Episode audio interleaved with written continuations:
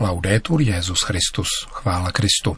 Posloucháte české vysílání Vatikánského rozhlasu v sobotu 26. října.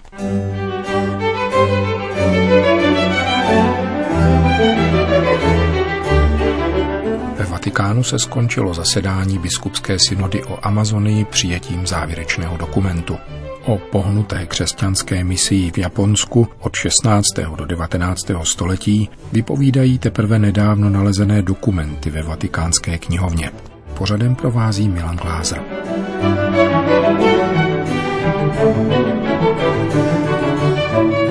Zprávy vatikánského rozhlasu. Vatikán.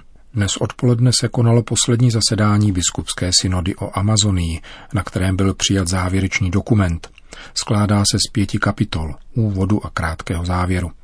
Přibližně 100 tisíc znaků textu, rozděleného do 262 paragrafů. Dokument nese název Nové stezky pro církev a pro integrální ekologii.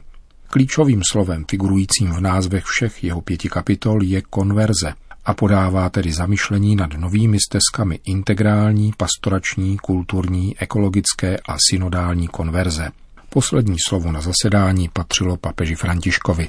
K jeho promluvě se vrátíme v některém z našich příštích pořadů. Brazilský biskup Evaristo Pascual Spengler z diecéze Marajo mluvil na páteční tiskové konferenci o roli žen v rámci církve, jak je běžná v Amazonii, Africe a jinde, kde ženy často vedou různé pobožnosti. Vysvětlil přitom důležité rozlišení, které ohledně diakonátu zavedl do kodexu kanonického práva Benedikt XVI. a které bývá v médiích opomíjeno. V roce 2009 totiž apoštolským listem Omnium in Mentem zařadil Benedikt XVI. do kánonu týkajícího se stupňů svátosti svěcení třetí paragraf, který formuluje podstatné odlišení biskupského a kněžského svěcení od diakonátu. Podstata jáhenství je totiž teologicky a kanonicky vyvázána ze služebného kněžství, se kterým se pojí moc slavit Eucharistii a svátost smíření a váže se pouze ke všeobecnému kněžství všech pokřtěných. Proto byla druhým vatikánským koncilem otevřena možnost stáleho diakonátu pro ženaté muže a nyní se hlouběji zkoumá jeho povaha i případné udělení této služby také ženám, řekl brazilský biskup Spengler. Zmíněný nový paragraf kánonu 1009 totiž praví, kdo přijal biskupské či kněžské svěcení, dostal poslání a moc jednat jako představitel Krista, hlavy. Zatímco jáhni, diakoni, jsou uspůsobeni sloužit božímu lidu v diakonii liturgie, slova a lásky. Tento text se promítá rovněž do znění katechismu katolické církve v paragrafu 1581 pátek odpoledne na zasedání biskupské synody o Amazonii vystoupil papež, aby okomentoval jistou událost nepřímo související s obsahem jednání. Na letošní biskupské synodě vystoupil několikrát, ale jeho slova nebyla publikována stejně jako se nepublikují jednotlivá vystoupení synodálních otců. Páteční krátká papežova poznámka však byla zveřejněna v plném znění. Papež František poznamenal. Chtěl bych vám něco říci o soškách Pačamáma, které byly odneseny z kostela Traspontína, kde byly umístěny bez idolatrického záměru a odkud byly odneseny a hozeny do řeky Tibery. Nejprve předesílám, že k tomu došlo v Římě a jako diecézní biskup prosím o odpuštění ty, kteří byli tímto gestem uraženi. Potom oznamuji, že sošky, které vyvolaly tolik mediálního povyku, byly nalezeny a nejsou poškozené. Sošky jsou uloženy v kanceláři velitele italských karabiníků. Velitelství karabiníků s radostí přijme jakoukoliv indikaci, která se bude týkat způsobu zveřejnění této zprávy a dalších iniciativ, jež budou v této záležitosti přijaty, například, jak referuje velitel, vystavení sošek při svaté na zakončení synody. Uvidíme. Odpovědí pověřují státního sekretáře. Tolik tedy tato hezká zpráva. Zakončil papež František svoje páteční vystoupení na synodě o Amazonii. Na vysvětlenou řekněme, že Pačamáma je soška znázorňující těhotnou ženu a v jazyce Kečua znamená matka země. Je výrazem předkřesťanské náboženské úcty Inků a vyskytuje se v různých etnicích, které mluví kečuánsky a žijí především na západních svazích And, v Peru, Bolívii a Ekvádoru. Tato soška se v několika exemplářích vyskytovala mezi předměty, které dovezly do Říma delegace domorodců amazonského regionu tvořili dekoraci k ceremonii zasazení stromu ve vatikánských zahradách těsně před zahájením synody a potom byli umístěni v kostele Santa Maria Intraspontina nedaleko Vatikánu.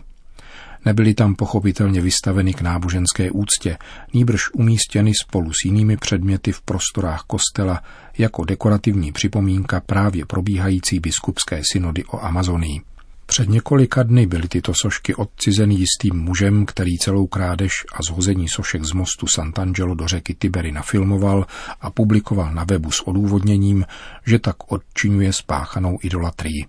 O události informovala různá média i u nás a prefekt Vatikánského úřadu pro komunikaci Paolo Rufini během jedné z každodenních tiskových konferencí označil tuto krádež za projev hloupé arogance.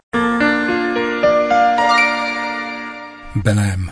V hlavním městě brazilského státu Pará se tradičně koná procesí, které nemá jinde na světě obdoby. Ke cti Pany Marie Nazarecké, populárně nazývané královnou Amazonie, prošly v neděli 20. října 4-kilometrovou trasu více než 2 miliony poutníků. Každoroční procesí si drží nepřetržitou tradici již 227 let. Bezprostředně po raním ši svaté, sloužené před Belemskou katedrálou, arcibiskupem Giovanni Danielem, vyšlo procesí se sochou Pany Marie Nazarecké ulicemi města směrem k mariánskému poutnímu místu. Slavnosti se účastnili také biskupové z okolních diecézí, kteří neodjeli do Říma na pan amazonskou synodu. Z Belému informuje polský misionář otec Zdislav Malčevsky.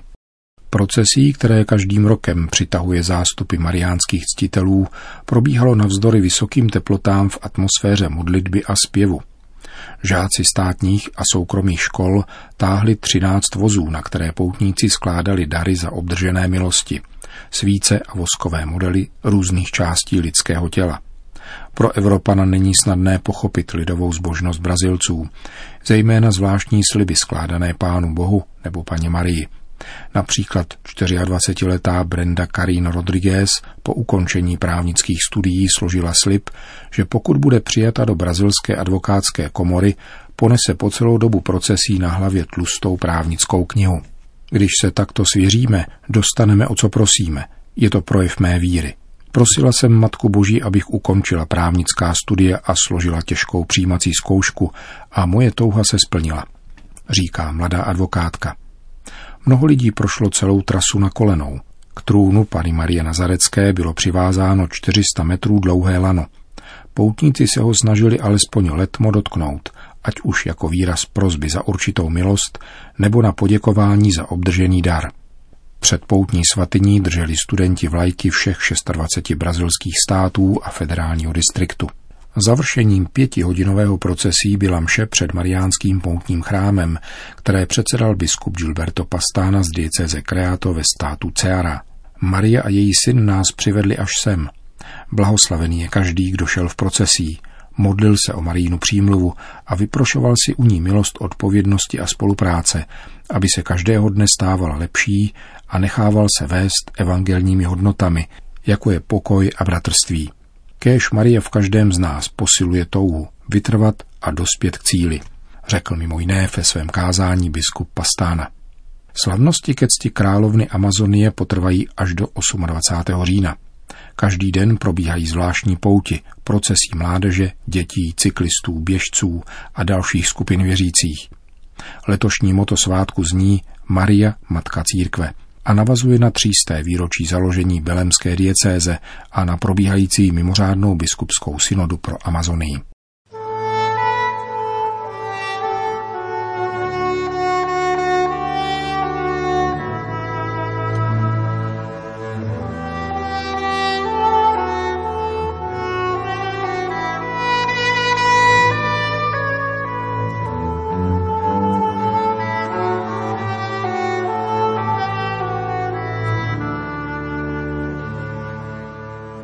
Vatikán, Japonsko. Od apoštolské cesty papeže Františka do Japonska nás dělí přesně jeden měsíc. Ještě před Petrovým nástupcem však do této země zavítá prefekt Vatikánské apoštolské knihovny Monsignor Cesare Pazini, který vystoupí na konferencích ve městech Oita a Nagasaki v rámci spolupráce s japonskými institucemi, které se zasazují o utřídění, uchování, katalogizaci, digitalizaci a studium tzv. Maregova fondu – Tento archivní fond obsahuje klíčové informace k pochopení dějin japonského křesťanství od 17. do poloviny 19. století. Otec Mario Marega byl salesiánský misionář, který ve 30. letech minulého století zhromáždil dokumenty vypovídající o pronásledování křesťanů, jež začalo na konci 16. století a pokračovalo po dalších 250 let. Maregovi dokumenty dokládají zejména zevrubnou kontrolu obyvatelstva ve městě Uzuki na jihojaponském ostrově Kyushu. V roce 1953 zmíněný italský misionář svůj nález doručil do vatikánské knihovny, kde ovšem 21 balíků leželo bez povšimnutí až do znovu objevení v březnu roku 2011, díky kterému vyšel najevo jejich cený obsah. O necelé dva roky později navázala Vatikánská knihovna spolupráci s různými japonskými institucemi, které koordinuje Národní institut pro humanitní studia a zahájila práci s Maregovým fondem. Skrytí japonští křesťané a jejich potomci po dvě a půl století pro následování samozřejmě nemohli uchovávat jakékoliv předměty či dokumenty, které by zjevně odkazovaly k jejich víře. To však nezabránilo rozvoji pečlivého a skutečně mimořádného ústního předávání, píše prefekt Vatikánské knihovny v deníku svatého stolce. Navzdory tomu Vatikánská knihovna překvapivě uchovává jeden písemný dokument z této doby – Jde o list, který v japonštině adresoval různým křesťanským společenstvím na souostroví otec Diego de San Francisco, představený františkánské komunity v Japonsku. Jeho nepochybně křesťanský obsah potvrzuje ještě symbol kříže v záhlaví. List ukrývala po celou dobu pronásledování od roku 1628 do roku 1886 jedna rodina ve městě Sendai.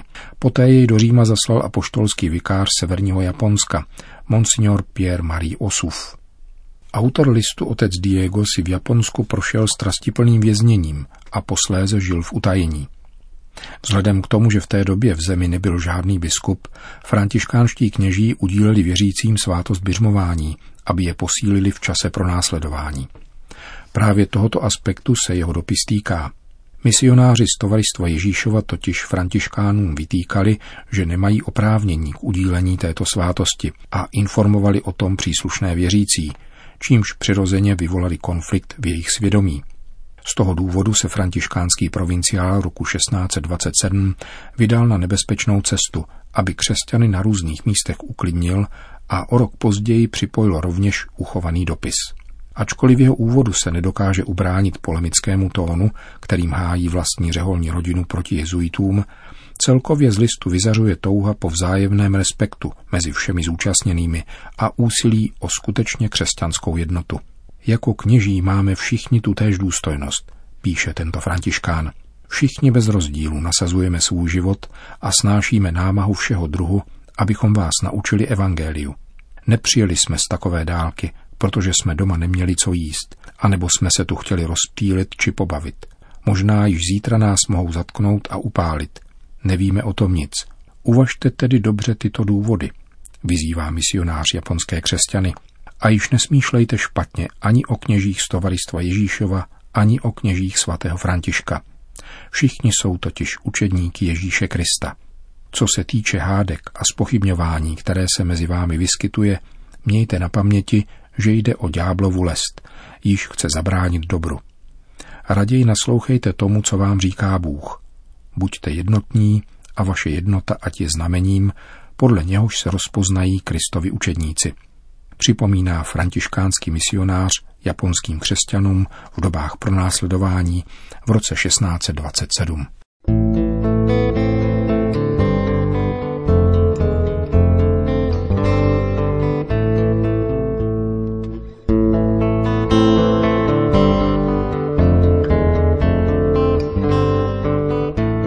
Končíme české vysílání vatikánského rozhlasu. Chvála Kristu. Laudetur Jezus Christus. Thank you